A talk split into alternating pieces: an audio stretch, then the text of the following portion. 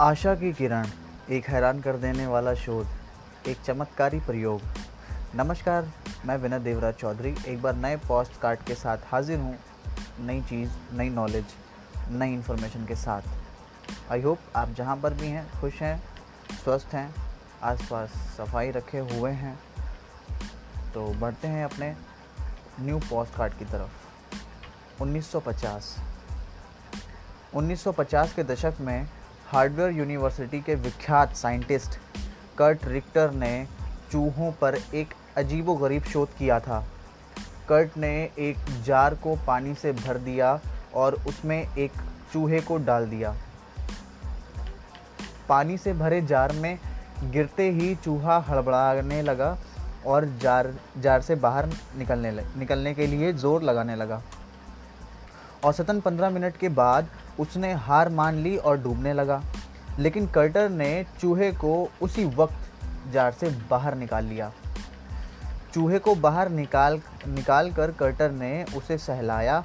कुछ मिनटों तक उसे जार से दूर रखा, आराम करने दिया और फिर दोबारा से उसी पानी में फिर से डाल दिया। वो चूहा पहली बार 15 मिनट तक तैरता रहा था।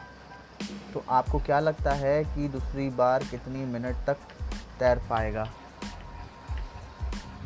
लेकिन पानी में पुनः फेंके जाने के पश्चात उस चूहे में कुछ ऐसा बदलाव देखने को मिला जिसे देखकर स्वयं कर्टर भी हैरान रह गए।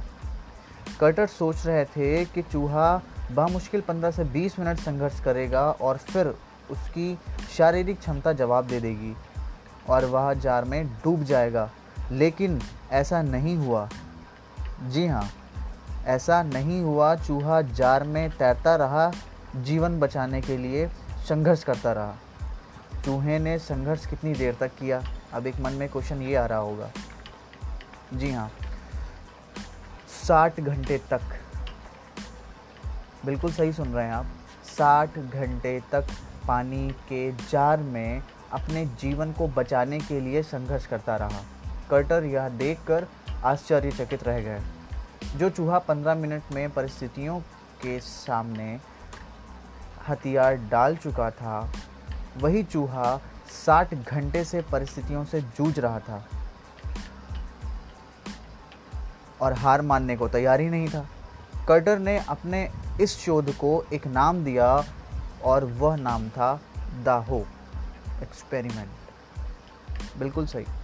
होप। मतलब आशा। कटर ने शोध का निष्कर्ष बताते हुए कहा कि जब चूहे को पहली बार जार में फेंका गया और जब वो डूबने की कगार पर पहुँच गया, उसी समय उसे मौत के मुँह से बाहर निकाल लिया गया। उसे नवजीवन प्रदान किया गया।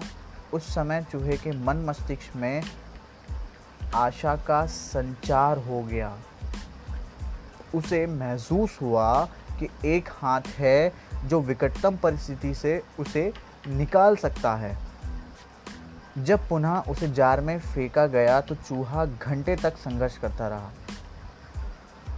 वो वजह थी वो हाथ, वो वजह थी वो आशा, और वो वजह थी वो उम्मीद।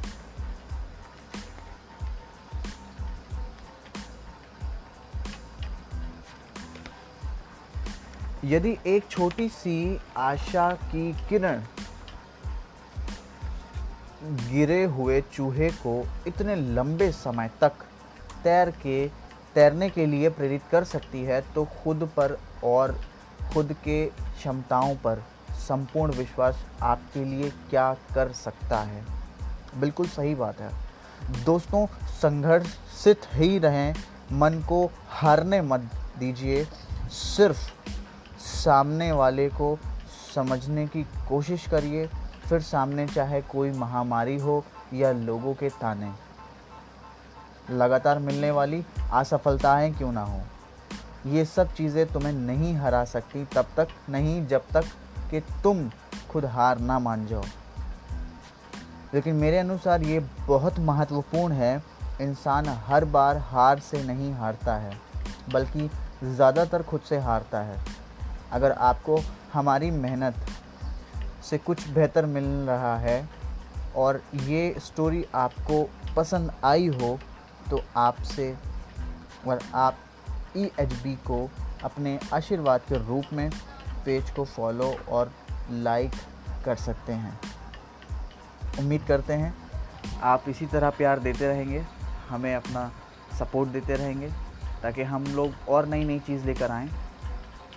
सीखें और सिखाएँ। जब तक सीखेंगे, तब तक जीतेंगे। ई एच बी नाम विश्वास का, खुद से वादा, मेहनत ज़्यादा और मज़बूत इरादा जय हिंद।